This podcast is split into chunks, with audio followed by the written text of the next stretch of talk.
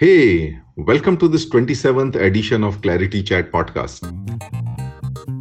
In this special session, we will discuss how to rescue failed programs with the first principles of program management and, more importantly, people management. In today's session, we have three case studies at different stages of execution. Our first case study is about a continuously creeping program with unrealistic business expectations. The second case study is on successful deployment, but R O I not being achieved. And the third case study is about classical failures in managing in a complex multi-partner program. We streamlined it with R A C I and governance. I have three of my past colleagues, Sheshu Mangalapalli, Guru Raj Bagali and Sachin Kotastane. They will balance my experiences with their grounds of perspectives, being on the business side of the project management side. This is the twenty-seventh episode of ClariTea Chat, and I'm excited to discuss with you and my past colleagues about rescuing failed programs. Welcome Sheshu, Guru and Sachin to this edition of ClariTea Chat. Hey, hi Sheshu. How are you? Hi, sir. Good evening. Good evening. Sheshu, you? you're joining from Bangalore, if I'm correct, right? No, no, Hyderabad, sir. Hyderabad. Oh, okay. So, um, so Sheshu, uh, tell me a little bit, little bit about yourself. Two lines about, you know, what you do and what you do. No, I'm, I'm uh, uh, right now I'm working as a uh, one uh, M N C as a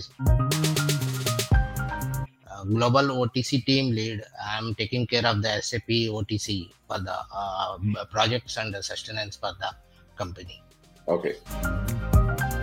So Sheshu and I worked together, uh, you know, when uh, we were replacing the, I mean, the homegrown web-based warranty uh, system, which was developed sometime around two thousand with, you know, a proper E R P-based uh, warranty program. So uh, it had lived its life. It was not scalable or sustainable. There were two of them running for two different business units, and uh, there was a plan to re-platform it to the E R P's, you know, own uh, uh, components. This was, uh, you know, mired with various changes and expectations that, you know, it should replicate all the functionalities of, you know, our homegrown system. So, so Sheshu. Uh, Um, I mean, uh, when when when when I came in, you guys were already, uh, you know, dealing with all the struggles and all of that. So tell us about the situation on the ground, uh, you know, before I had come in. Yes, sir. Actually, uh, that was, uh, you know, wow, warranty on web. So it started from the warranty on web. So uh, that uh, whole legacy system, uh, it uh, we wanted to bring it to the Uh, new system. So then actually started uh, requirements gathering. There is one model, pilot model already uh, was done, but uh, there was uh, what happened was, so there was the uh, requirements keep on coming, and uh, you know, I can take some technologies. Uh, uh, the solution, uh, uh, industry specific solution what we adopted was actually not uh, completely fit into the from the legacy system. Because, for example, if you take uh, uh, only claim processing is there, uh, that uh, we can uh, uh, get into the actually solution given by the uh, product vendor. But uh, this coming to the uh, failed part management, dealer debit, vendor debit, and uh, other uh, um, uh, like uh, uh, reports, something uh, mismatch and shortfall. These things uh, actually there is no specific solution in the from the product vendor. So that is one one thing, and the product was already in the poor light in the market right now also. Now uh, the, uh, that is one point, one major point. Another one is actually because of the scope creep. As I told you, the requirements were uh, keep on adding. There was a requirements uh, changing from uh, first requirement to third requirement like that. Uh, that is one part, and uh, there was a, because of that scope creep. And uh, there was a timelines missed. So one time it is missed, okay. Second time and uh, continuously uh, missing the timelines. Uh, due to that, uh, the because the trust was uh, uh, gone from the business perspective and even from the service provider perspective. So that is one thing. And the third one is that because of the niche skill, this skill actually it is not available in the market, that capability. So S D consultants were taken. and uh, there was the attrition. People used to come, uh, requirement ga- captured, and they used to go before uh, that bu- blueprint is uh, ready. So th- that is one point. So people used to uh, come and uh, Uh, so they were motiv- demotivated because the quality management module, we, the, these were the uh, shared resources from the actually uh, E R P projects we used to share. So uh, people used to lack uh, their motivation. So that is a uh, uh, major uh, things uh, for uh, the actually it uh, everyone was uh, actually gone down. One uh, actually I would like to quote. Uh, In one of the meeting, I don't know it is a term one or two, three, but uh, you said uh, the warranty was bleeding. So that uh, that word actually disturbed and discussed much in our project team. So we were already demotivated and we were horrified. Okay, so how to bring up? Oh, finally, it has gone live, but it was a really hard lesson learned. Yeah. So so now now let me bring in my perspective. You know, I think.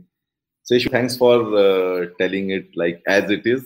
In uh, so when I came in, like you know, I, I kind of realized that uh, this is like you know a typical migration challenge, brownfield migration challenge, where you know you're trying to expect the new technology to do everything for you, and somewhere you are getting blindsided by the capabilities which are brought in by the new technology. So I, a big example would be uh, there should be a huge amount of master data. Uh, you know, synchronization between the WOW system and, and our E R P. And uh, the moment you bring in the, uh, and then, you know, there will be settlements which will go across. So there's a huge amount of data transfer which was happening, and warranty settlements happen to be like that. The biggest thing that I saw was that, you know, if you bring it, bring it within E R P, suddenly a lot of your data transfers in and out, and therefore the reconciliation, and therefore like you know all kinds of issues that happen with data transfer, they some they simply stop. Plus the other thing was that you know it's a global E R P, and it brings in a lot of best practices from various other uh, you know uh, global manufacturers, and we were sort of again blindsided to it because we were so focused on on on you know what was already built and which is what we wanted to transition. So uh, the first thing I did was uh, I actually. Um, went to the O E M and I said, listen, you know, you have built a lot, but we don't understand fully why you have built it. So why don't like we do some sessions on what functionality, where the functionality is different from what we have built and why it is different. And please talk through certain case studies, right? Like, for example, you know, B M W has done it like this, or let's say, you know, Mercedes has done like this. And uh, so that, you know, that sort of brings it, uh, makes it clear to our you know business team as to you know why something is there in the product and why it is different. So we did that part. We also did a diagnosis uh, you know with the uh, with our E R P provider, and uh, well eighty percent of it was that hey you know why whatever you're doing can be you know sort of transposed uh, into the new functionality, and twenty percent of it was yeah you know this is something that we need to customize right now. The second part was about like, you know, missing the timelines and all that. So I attended one meeting, I remember, with the head of warranty, and uh, all our team members were there. I don't know, Sheshu, if you remember that meeting. And I questioned a certain requirement because I had also done my stint in customer service, and I questioned some requirement. And, you know, he basically looked at me and he said, Jagdish, I said, can you explain this to me? He said, Jagdish, no, this is business requirement. Okay. So I actually got up from my seat and I sat next to him and I said, can you explain to can you explain to me now? I am also business. Okay. And then, you know, some of that domain knowledge or functional knowledge, you know, we had a discussion. But I think that message was clear that, you know, we can't we can't be taking everything in, and we will question. We will question with respect to this, the established best practices, what the product brings in. The next thing I remember, uh, if you remember, Sheshu, I did was there was like this Excel on the you know whiteboard on the uh, screen, and uh, you know these requirements, and you know there was like okay, hey, when can you do it? Okay, and uh, yeah, by when can this be completed? And some dates were being put. Okay, yes, and I actually stopped you guys from doing that. I said no. I said, have you? So who has done the effort analysis? Who has done the technical analysis? What's your current backlog? And I told in front of the business team that, you know, we are not going to give you any commitments we cannot meet. And for us to do that, we are not going to be giving you commitments across the table. You yes. remember that, Sheshu? Yeah. Yes, yes. There was yeah. a war room also created, sir. Absolutely.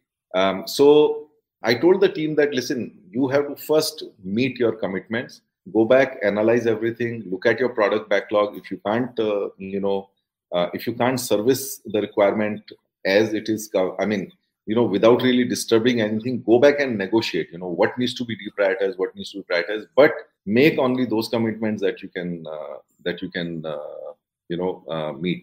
So I think it was a combination.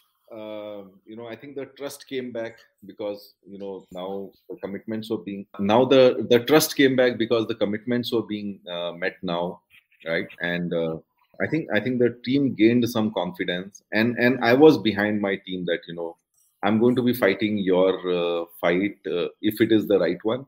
So you do your part, meet your commitments, meet your timelines, and I'll do my part where I'll I'll do I'll I'll take your battle when it comes to scope creep or, you know, any uh, unnecessary functionality being asked. So tell me, Sheshu, so how how how did things look like afterwards? So so everything finally we could uh, the two the passenger car unit. Uh, We have gone live, and uh, later I think uh, the next commercial vehicle and international business also were done. Later I moved to other projects, but uh, finally we, we have gone live. Uh, it was actually, there was a lag per uh, dry after dry run. Uh, there was a one month delay for user go live, but finally we went live and everything was adopted. So it was, means the even the failed part management, every functionality was brought in, and it was a success story. Yeah, I I I, I have one more memory of it, you know, which came to me, uh, and it came to me because I had a C R M also. So I remember uh, there was in our C R M, we were maintaining the entire vehicle service history, and uh, you know, our warranty people wanted all of that history inside S A P. So it was like, you know, replicating a huge amount of data, uh-huh. and. Uh, I, I said, I said, why do you want to replicate the data? Why don't you just refer to the C R M? And they said, we don't have access to C R M, therefore we want all, all the data here. So what we did was, I, I, I gave this challenge to my uh, team. I said, listen, can you make a screen in our E R P where, you know, we will basically, you know, you will send a request with a particular vehicle number. It will go to uh, C R M through a connector. It will generate a P D F of the service history. Service history was actually a P D F only. And it will bring back that P D F into uh, our E R P, and it will store it as a document against that. And that's like when you were processing warranty, at that point in time, this was the service history. And uh, initially there was like, how can I, you know, how can we, uh, you know, not store data in E R P? But I think we experimented with it, and uh, and and it worked. So I think that was a, a tactical yeah, solution. Correct, that correct. So there were uh, two interfaces, Siebel C R M and Cognos, uh, that uh, we, we used to interact, uh, and uh, the data used to st- uh, store in the S A P because uh, that was a S O X compliance. Uh, whereas the, that is one more challenge. Actually, I wonder, I forgot to tell you that uh, because of the heterogeneous systems, the front end and back end, so they both the teams used to work aloof. Yeah, yeah, one of the challenges. Yeah, yeah. I mean, you know, there, there's like um, big value in bringing. We realized that those value in bringing, you know, warranty uh, systems, which can be like hundreds of crores of settlements, in all being S O X compliant, and you know, uh, and and all coming within the same framework of uh, you know uh, of of compliance uh, with the rest of the E R P. So um, yeah, I think. This is the actually solution or approach we adapted from the U K based subsidiary, sir? Uh, no, no, no. This was this was our own. This was in our technology roadmap. Uh, the only thing is that, you know, uh, we were never able to like, you know, uh, meet, you know, converge on how our homegrown functionality will work with the standard functionality. And and, and that's the thing that we worked out. So, uh, Sheshu, you were talking about the war room. Uh, I mean, this is something, you know, my grayed out cells don't remember. So why don't you talk about the war room? Yeah, war room, actually, we used to sit every day, the business leader uh, from the service provider. Actually, the actually I am uh, I was representing the service provider, right? So the actual the client uh, team also used to sit, but uh, finally we had a couple of war rooms. Uh, First one dry run, and later, you, if you remember, the it the go live was the Gudi padwa date. I don't remember the year. Maybe I think twenty thirteen if I remember correct. So it was a Gudi padwa. So there were uh, actually teething problems, but uh, I cannot take the name. So, but uh, everyone, even the from the uh, I T, from the client side and the service provider side, everyone used to sit and there uh, without uh, de- uh, deviating from the issues. The technical person and everyone used to sit and uh, we used to uh, work yeah. uh, for the this one. So, there is a credit debit reports and everything uh, was uh, delivered in two three weeks, uh, two three days itself. Some big big reports along with the cardies. So, so Sheshu, uh, I I remember, you know, maybe you know we could have another session about war rooms itself, because war room was something that I think we were we used to do a lot, you know, uh, yeah. in our times at Tata Motors. Uh, I remember the the conference room next to my cabin was the war room. And uh, anytime there is a project go live, and I think I think this is this can be a good takeaway for all the audience, that you know, see, when the project execution is happening, developments are happening, you know, the whole life cycle is happening. I think that's the time, you know, people are in different different places and they can be uh, you know working asynchronously. But I think the real moment of truth is when you go live, and when you go live, you know, I think issues can come on any side. Anybody may have to address those issues. So yes. I remember reconceptualizing this concept of a war room where uh, in one room, you know, different uh, people will be there. It will be manned twenty-four hours. There will be a Skype for Business bridge which will be opened and everyone across will get that yes. link.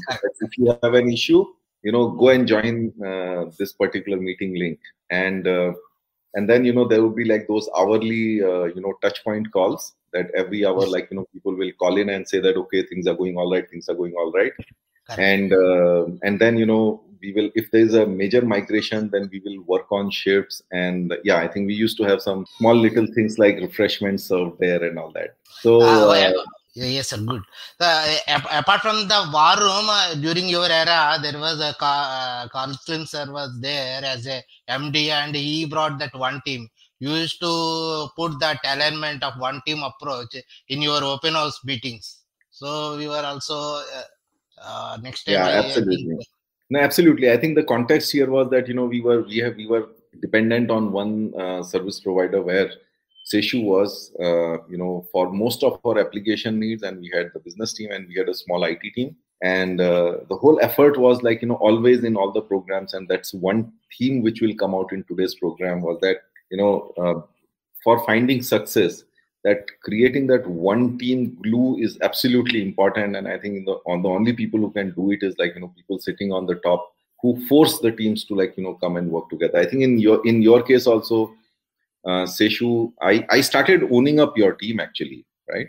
Yes, I mean, yes. That I was mean, the era when uh, the transition started from the Tom to Amadeus project. Yeah, yeah, absolutely, absolutely. Okay, so I think uh, uh, good. Uh, uh, uh, thanks, thanks, Sheshu, for uh, sharing your experience candidly. And now let me, uh, let me. Thank let you, me, sir, let me... for giving me an opportunity to share my views in this session. Welcome, Guru. Yeah, good evening, Jagdish. Hi, good evening, Guru. So thanks for j- joining me here at a short notice. Welcome, uh, welcome. Anytime for Jagdish, anytime. Oh, thank you, thank you so much. That's so. That's so nice. Uh, so, Guru, tell me a quick bit about yourself and the context that, you know, what were you doing, uh, you know, uh, in Tata Motors and, you know, when we, and what is the uh, system that we were de- deploying here? Yeah, uh, just to give you a broader perspective, I have about thirty years of uh, automotive experience spanning uh, the entire gamut of parts, sales and marketing, production, warehouse operations, logistics, and even the service operations for uh, reputed manufacturers both in India and abroad. So while we were working in Tata Motors, you know, spare parts, service parts is a very complex operation and it is a profit center. And everybody talks about the fill rate and inventory turns. Unlike the production parts where, you know, they come in aggregates to be fitted on the production line, for the spare parts operation, the service parts are usually child parts, kit parts, supersession, a whole lot of complexity is involved. But at the end of the day, we need to achieve our revenue target, profit target. And the biggest hit on the profit comes because of high inventory. And the service levels get hit because of uh, low fill rates. So this is a scenario across uh, the industry. But for the last fifteen to twenty years, a lot of uh, technology, you know, uh, in fact, uh, support has come in terms of uh, there is a separate uh, area called as a service parts planning, which is a very, very uh, niche area. And uh, in terms of uh, knowledge in that area is quite limited, particularly in India, whereas in abroad, it is very, very popular. So when we started, it was very, very vague, you know, to convince our own people within the business. Of course, we had the support of the I T team because I T team was always in the forefront of uh, bringing new technologies. But we had a, you know, a lot of challenging situations within the uh, team members. What is service parts planning and how does it plan? After convincing, we took your support, if you remember. Then we had to literally go and give it in writing to our uh, C F O that yeah that uh, R I O would be achieved in two years. And uh, after the implementation, we hit a bottleneck, right? And we approached you. And uh, earlier, it uh, the situation was a bit daunting for us, like whether we'll be able to achieve the R O I in two years. But uh, thanks to your support, I think we achieved it in one year, uh, three months. Yeah, so Guru, we will talk about that a little bit more in a more interactive session. Don't take the entire limelight yourself, man. I will also contribute. Okay? Oh, sure, sure. I'm sorry. yeah. yeah, so um, I remember, uh, you know, um, uh, when when when when Guru and his manager, Mister Joglekar, you know, when they met me, Mister Joglekar was there at that time, right? Yeah, yeah, Mister Joglekar, yeah, yeah. And Mister Sinha. Yeah. And Mister Sinha, you know, so yeah. so it was like, you know, the need was uh, established. And there were like a very clear R O I, you know, reduction in inventory, improvement in fill rates, and, you know, improvement, therefore, in uh, uh, revenues and all. And uh, so I said, listen, if we, I mean, I will support it and I will put my all my weight behind it. But all I want is first, we baseline the numbers, right? So revenue, I remember three of them, availability, fill rate, and uh, availability, first fill rate, and I think uh, inventory, yeah. right? So yeah, these sure. are... Uh, these three things, and uh, and then I said, listen, you know, then I'm going to come come back and question you for, you know, against these three figures, not against the, you know, whether you are using it or not. Okay, so um, I, so we were able to, I mean, I think we collaborated and uh, got the investments. I remember both, you know, the head of service, Mister Sinha, and myself, you know, we uh, convinced uh, you know, C F O in our own ways, and got the investment. Uh, it was not really a big rocket science. I think, you know, the team was committed. Guru's leadership was there. You know, as somebody, you know, to provide all the business rules, policies, you know, and, you know, how, and getting the data from C R M and all of that. So, so that part happened. But I think we, uh, six months later, I said, hey, you remember that commitment to me? So, so, so we came together, I remember, in iBuilding, our office, and uh, we looked at the numbers. The numbers had moved a little bit, but not much. Okay. And I think, so that is like, you know, one example, uh, you know, for everyone that, you know, it's important to actually go back and uh, check yourself against the business metrics.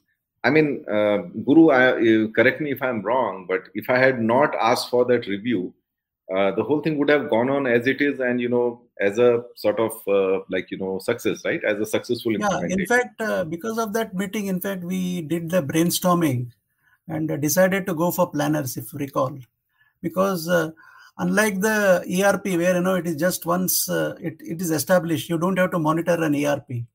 But as a service parts planning, being a planning tool, it throws uh, situations, and a planner is required to take decisions. So that is where, you know, your uh, real help and uh, guidance came in hand, and we were able to hire planners on time. And uh, yeah, yeah. Entire, yeah. So I, I remember in I don't I, I think I think that need was established early itself. Yeah. You know, I, I remember uh, when we started uh, analyzing the root causes of, you know, why we are not able to meet those numbers. Why is it not? Why the business impact is not coming? Uh, I think this came out in that review that we have asked for planners and they have not yeah. been approved by H R. Yeah. Right. Yes. Yes. Yes. Yeah. So correct, what correct. happened was these planners were. Yeah, these planners were like, you know, sort of they got stuck in the uh, in the bureaucracy of manpower approvals and all of that. And because of that, we were not realizing the uh, benefits from the technology, the very promising technology we uh, implemented. So uh, so I, I think we that was the main crux of that meeting, that, you know, we, we require planners. And uh, so we had a short term and long term solution. The long term solution was that, you know, between us, we will escalate the matter beyond the spare part. So, you know, between me and Mister Sinha, you know, we would raise it with H R and we will expedite the approvals. But for the yeah. short term, we said, you know, let us hire some planners on contract and okay. let's at least uh, get this thing. So I, I, I guess that worked, right, Guru? Yeah, it worked. It worked wonderfully. Yeah, yeah. Yeah. So, I, in uh, fact, Jagdish, Jagdish, just to add, the very fact yeah. that uh, Mister Sinha had given it in writing to C F O, in fact, every month there used to be an audit by the business planning team. You can imagine the pressure, yeah, independent right. authority. Yeah, but I mean, you know, I think, I think, I think, I think this is uh, this is this is a very good message that I want everyone to take away. That, you know, this was something that was planned, you know, uh, ex- planned with finance. Uh, finance, spare parts, and I T, like, you know, sort of agreeing that we must do this program and going ahead, doing it, executing it, but getting stuck with H R for manpower approvals, and uh, you know, and the team was and the, and, and the team was still struggling with it alone. Uh, so, you know, I don't think this had gone to C F O or to it had come to me as an escalation. Only when we reviewed it, the from a success uh, viewpoint, the whole thing came out in the open that, you know, the manpower approvals are not there. I mean, not to really, I don't want to, you know, sort of say that H R was not doing the job, but it's just that, you know, there was a regular, there's a regular process of manpower planning everywhere, manpower approval somewhere. And, you know, we make a commitment, you know, which then goes into that slow lane. Okay. Uh, this is something that, I mean, we're just analyzing, you know, we're just analyzing and discussing how all, which all ways, you know, you may, you may basically face situations where you may not be able to derive benefits from technology. And one of them could be that, you know, the right roles are not in place to leverage that technology. Correct, correct. So, so that's, that's, that's the point. Yeah.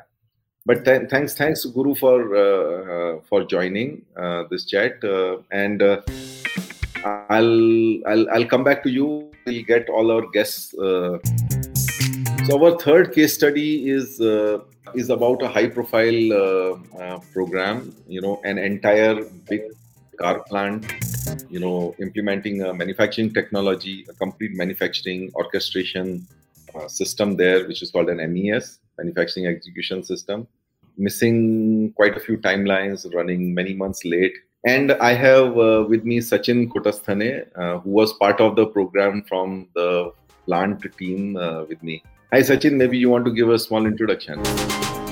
Hi Jagdish, hi, good evening. So yeah, Jagdish, thanks for the opportunity. Uh, so currently I am I am a senior director in one of the uh, large uh, M N Cs in the I T world, and uh, with with like uh, like you know, with a background in uh, automation, electronics, maintenance, and of course the M E S from where we come.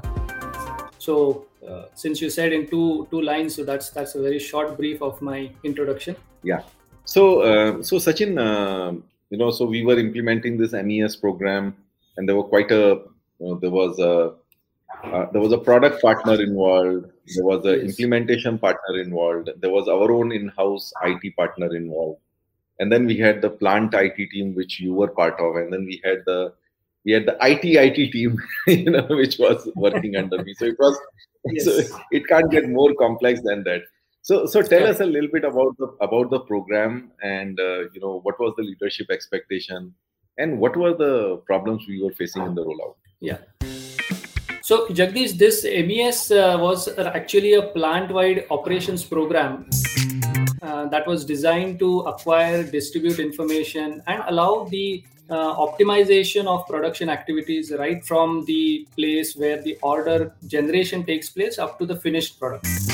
And then using uh, real-time uh, uh, data, this M E S was expected to guide, uh, respond, as well as uh, inform the activities of the plant and the production functions as and when they happen. Now, in this particular case, over a period, it was realized that the uh, incumbent M E S that was there uh, was no longer in sync with the changing business priorities. And because of the customization that it had undergone over the years, developing additional functionalities and uh, interfaces Uh, to the new business uh, systems would not only be a humongous uh, task, but it also carried a clear and present risk, a risk of uh, business outage.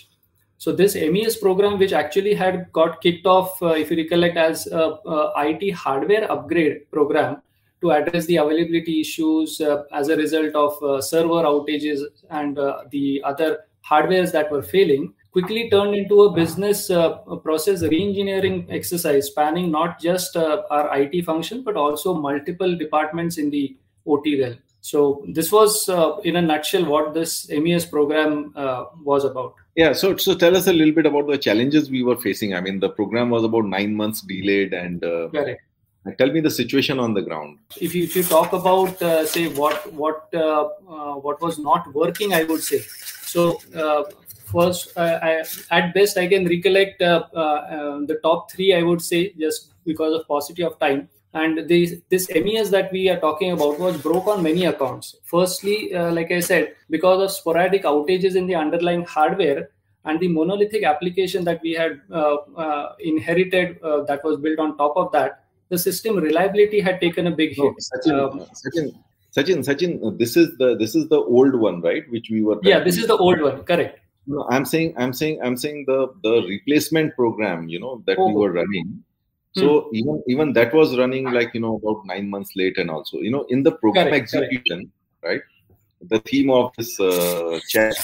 So in the hmm. program execution, what was not working? I mean, one of the things I told, like, you know, there were some five or six organizations. Five yes. or six different teams working there, and you know that was in a, a challenge in itself. But what else? Hey, I am your podcast host Jagdish Belwal. I had a rich career as C I O at Tata Motors and G E. Now, as an advisor, I help organizations transform with technology. Technology is necessary for digital transformation, but not sufficient. So I help organizations with the rest of it: leadership, strategy, culture, change management, et cetera. You can connect with me on LinkedIn and Twitter. For now, keep listening and don't forget to subscribe the podcast and do connect with me on LinkedIn. Uh, other than that, there was, of course, this problem of uh, rolling out this at, at the magnitude that we had in hand. So uh, we were talking about uh, uh, installing servers and then doing uh, uh, uh, network redundancies, Uh, application switchovers for multiple assembly lines with close to uh, one hundred uh, app, uh, functions that had to be uh, rolled out. So that itself was, uh, uh, had it been a normal program, resulted in a big uh, uh, major shutdown. But given the nature of our business at that time, where, we, uh, where the plant was operating at uh, three shifts and a takt time of almost uh, sixty seconds, a complete production shutdown was absolutely ruled out, and uh, that's where the team decided to go in favor of uh, doing that uh, migration and the transition right when the plant was running.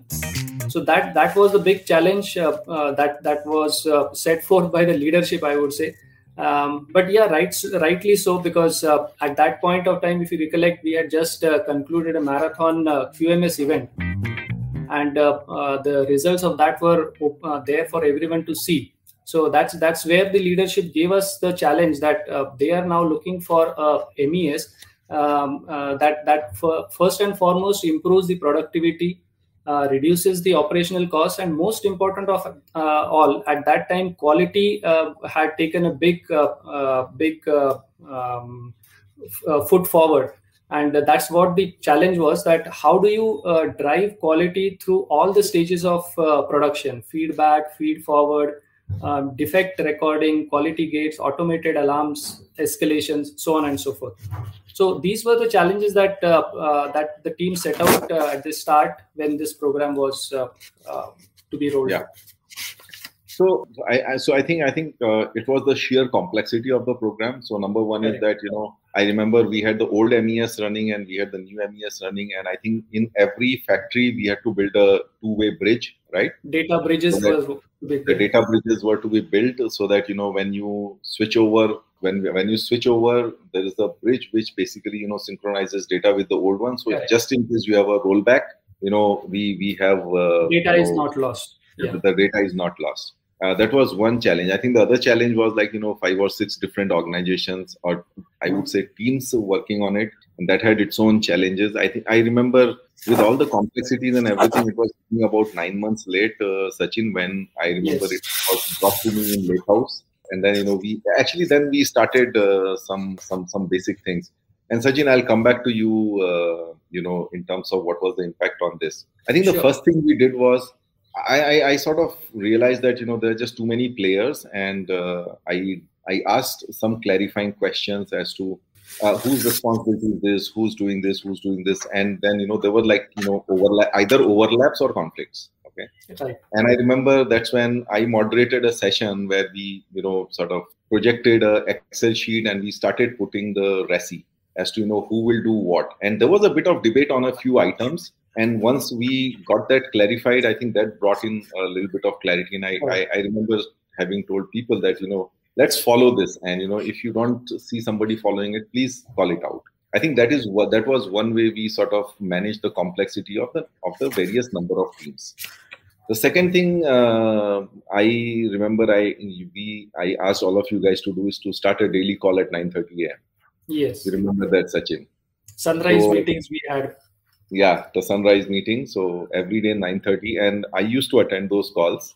More like more like as an observer. I think initial few days, uh, you know, I would have to intervene primarily again around, you know, the roles and responsibilities, clarifications and all. But uh, I, I think after that, it it took a life of its own and, you know, people sort of came together. I think the third thing which was, uh, which I did uh, at an individual level, you know, which is at a, each organization level. I had a one-on-one with, with all the team leaders of different teams. And uh, again, you know, the, the two things that I communicated, I said, listen, if this doesn't succeed, right?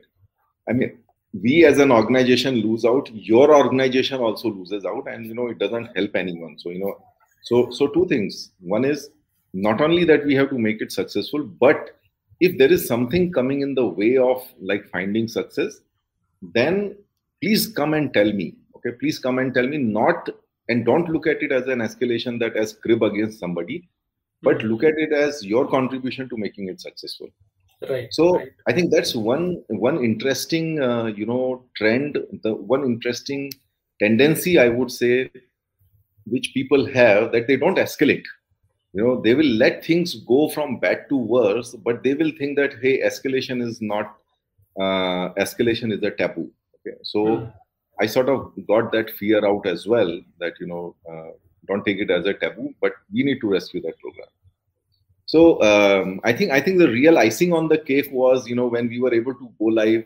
Okay, so then the next thing again we did, we said, listen, let's let's let's do a reset. Okay, so let's do a rebaselining of the entire program.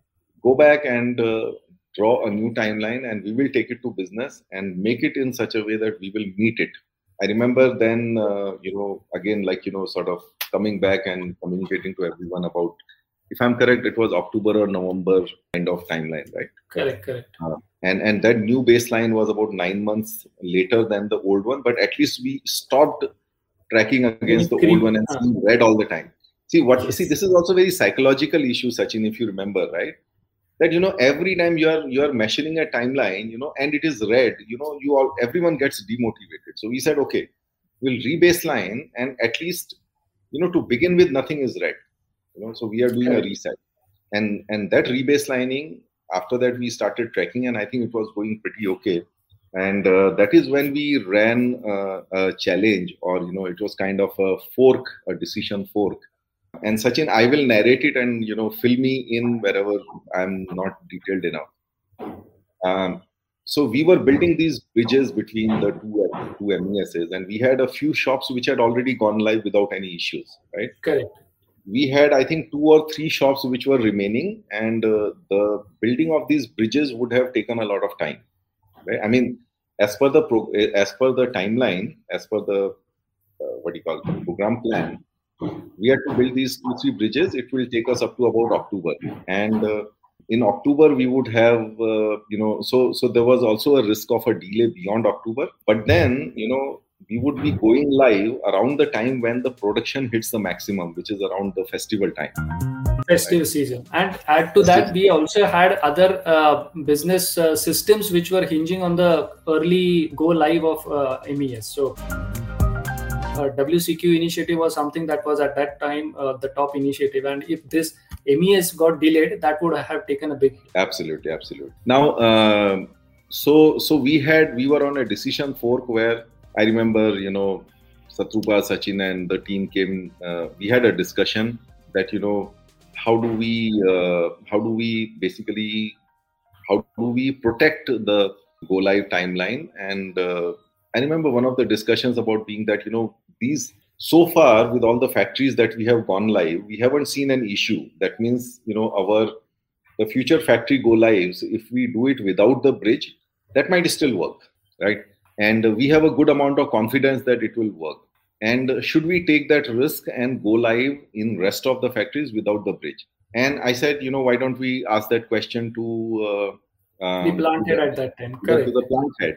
Uh, now, the good thing was that uh, we are talking around the timeline of July, August, when it was monsoon time. The production is like, you know, generally running a little lean at that time.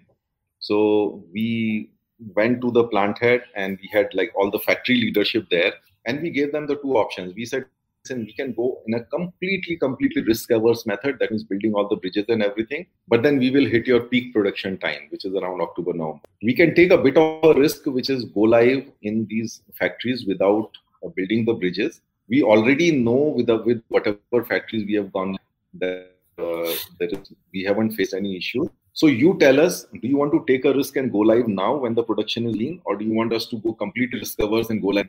The production is at its peak. And uh, they were very supportive. Uh, they said, uh, you know, are you guys confident? They actually put it back on us, I remember. So, are you guys confident of pulling it off? Yeah. We said, we looked at all each other and we said, yes, we will pull it off. I said, okay. Then he basically told his entire leadership team, are you guys okay? And everybody was like, yeah, we'll support I T.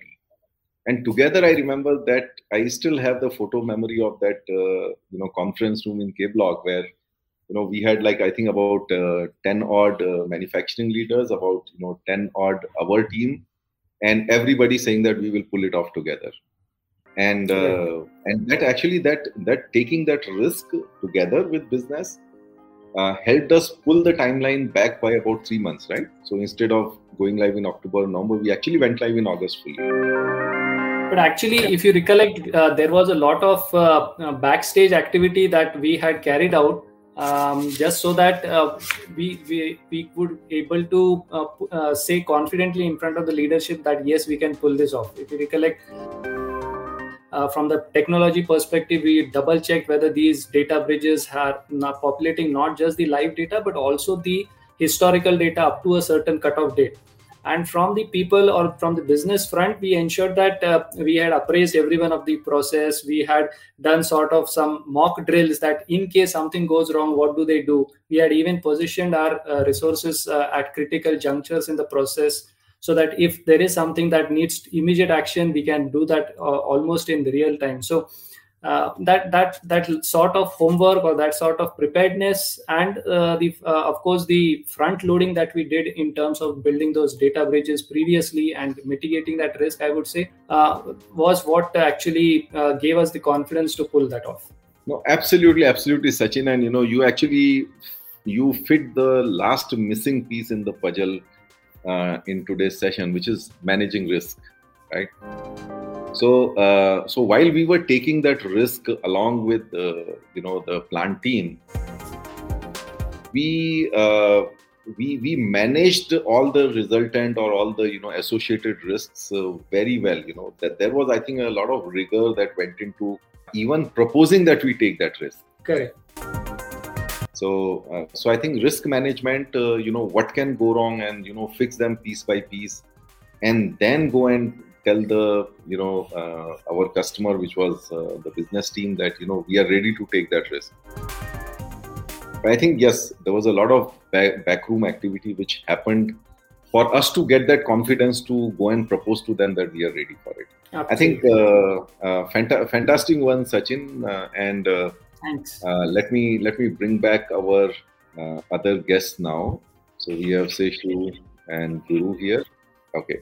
So, thank you, uh, uh, first of all, uh, uh, Sheshu, Guru and Sachin for coming here, and, uh, and uh, you know, it brings back a lot of fond memories of, like, you know, creating successes together, brings a lot of memories of, uh, you know, uh, of, of, of, of delivering a lot uh, out there. And I think the icing here is provided by uh, Vikas, So Vikash uh, was there with us for a and uh, you know he recalls Outdo. It was such a great example of collaboration. Uh, strategies uh, like target operating model evolved explicitly during the sessions therein.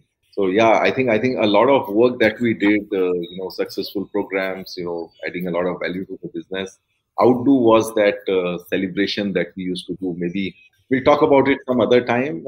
Outdo, but for all the audience, Outdo was uh, the annual uh, conference of I T in Tata Motors that started in two thousand ten, and it became an annual affair, about a two and a half day uh, conference in Khandala, about one, one, one and a half day of I T internally, and then the other with along with business. And there was a lot we used to do there. Like for example, you know, we would shoot a lot of videos with business people talking about, you know, how I T has added value, and and when we showed it to one hundred plus I T managers.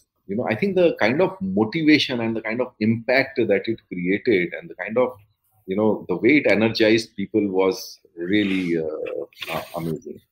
And, uh, you know, so that's like another probably, you know, insight from today's session, that when we do some good work, you know, we should go and ask for like, you know, uh, uh, for some credentials or for some recommendations that, you know, uh, and, and, and then uh, share it with our teams to motivate them further.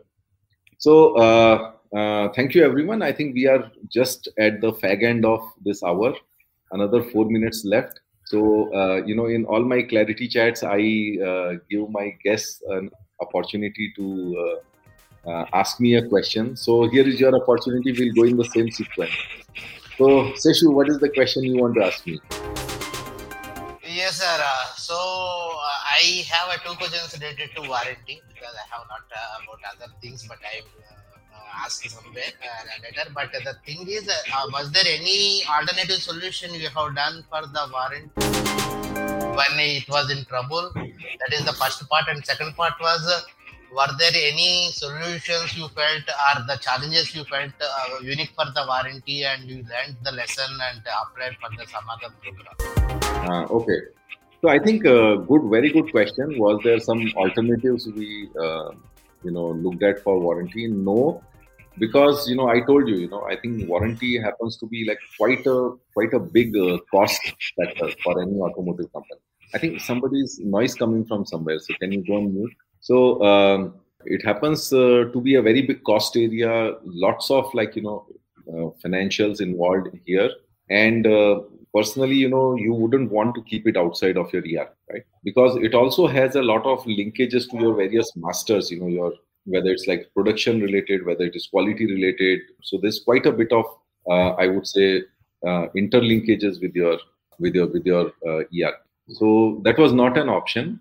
And I think, you know, sometimes, you know, you have to cut off that uh, feeling that we have an option. No, sometimes you have to just say that there's no option. We have to make it successful. And what was your second question, Sheshu? Was there any challenge or lesson learned uh, which is unique for the warranty and you, uh, you learned it and uh, applied for the other programs later on? Yeah, yeah, absolutely. Absolutely. I think the biggest, uh, we learned some good lessons in program management itself, that, you know, how we need to like you know we need to be very formal with each other in terms of like you know commitments we make. Very importantly, the other lesson was like you know bringing in somebody else to moderate the discussion. You know, many times you know we get into a discussion as I T team versus the it becomes a I T team versus the business team. You know, sometimes it's good to get a referee uh, you know from there. You know, somebody who has seen the best practices around the world and who can say that, hey, you know what. I mean, yeah, this makes sense, so develop it. But, you know, this doesn't make sense. So why don't you do what B M W does, or why don't you do something that General Motors does, right? So I think that was a big lesson. And, uh, you know, one of the things that we did uh, well was like, you know, always bring in an outside-in point of view to make sure that, you know, it doesn't become we versus they. It always becomes like a best practices discussion. So uh, thanks, Sheshu. That was a good question. Uh, Guru, sir, for your candid answers. Yeah, Jagdish, mine would be a very generic question without getting into the nitty-gritty. After yeah. go, going through the roller coaster uh, ride of implementation, which one incident still brings a smile on your face? Uh, for uh, for our parts planning? Yeah, yeah, for parts planning. Oh, I mean, parts planning, I remember, you know, we had then, you know, once we had done this, uh, a year later, we had another review. And, you know, yes. we saw like, I was like so happy, so happy that, you know, coming back into the same setting and, you know, everybody beaming and smiling and, you know, showing those figures shooting up. Oh, I still remember that. That was, that was awesome. It was a, it was a reward for a work well done. Absolutely, absolutely. And it was like, you know, I think the first time around we were in a very uh, solemn mood that, you know, oh yeah, you know, we have done this, but you know, why why are things not moving? But I think, you know, it is the the good thing about the whole experience was that there was no finger pointing. It was finding out the root causes, finding out what's not working, fixing it together as a team, and then enjoying those, uh, you know, uh, K P I shooting up. Yeah, it was it was totally aligned and it was a symbiotic effort, I would say. Absolutely, absolutely, yeah. absolutely. Thank you, thank you, Guru. That was, you really brought back some good memories. Yeah, Sachin, your turn. So, Jagdish, uh, uh, the in this in the case of the M E S uh, case study, you played a critical uh, role in herding the teams together, showing the larger picture, as well as enforcing rigor in the uh, execution and documentation from the extended teams as well. Are there any other aspects you feel uh, that uh, uh, benefited this uh, uh, uh, typical I T O T integration program? Because I T in one par- parlays was handling something, was expecting or looking something from the different angle, whereas O T had a separate set of uh, expectations. So do you feel something else also played a crucial role in this success? So if I understand your question uh, correctly, Sachin, you are asking that are there any byproducts of this program uh, which which which which help the organization? Are you saying that is there something else which created success?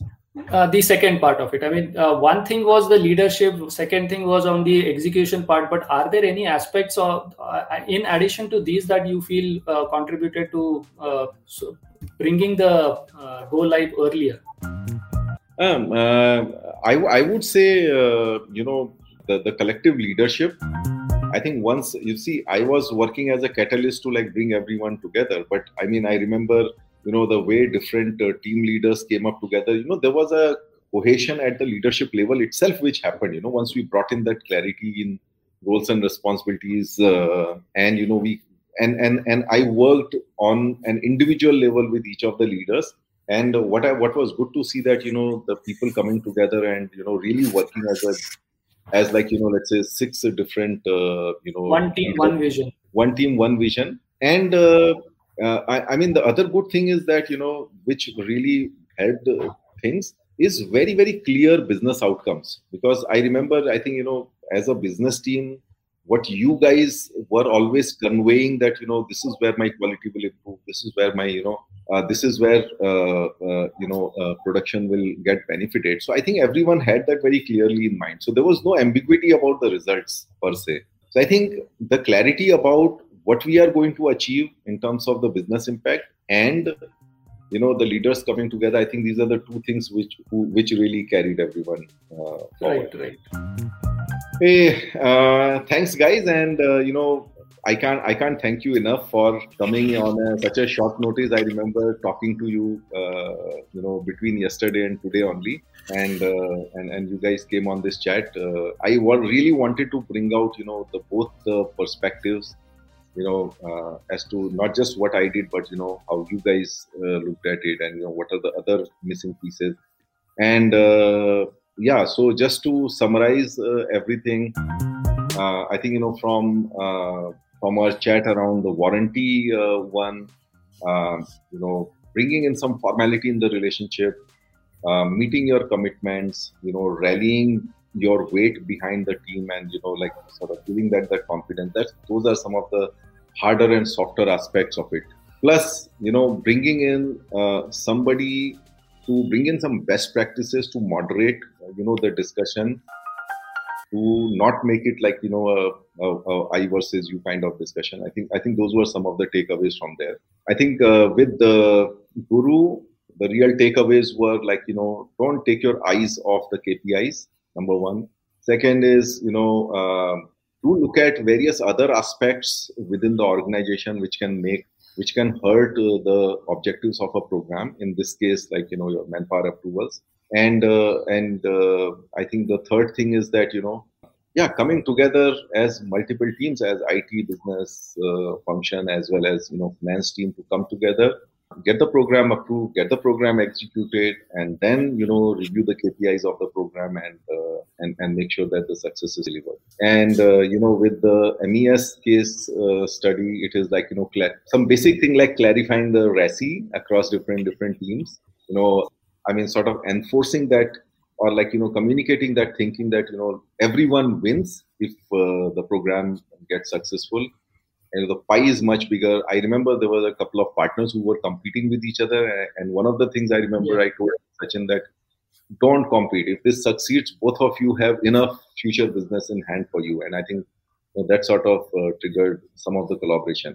So yeah, you know, enlarging the uh, size of the pie, taking some calculated risks, managing risks very carefully and rigorously.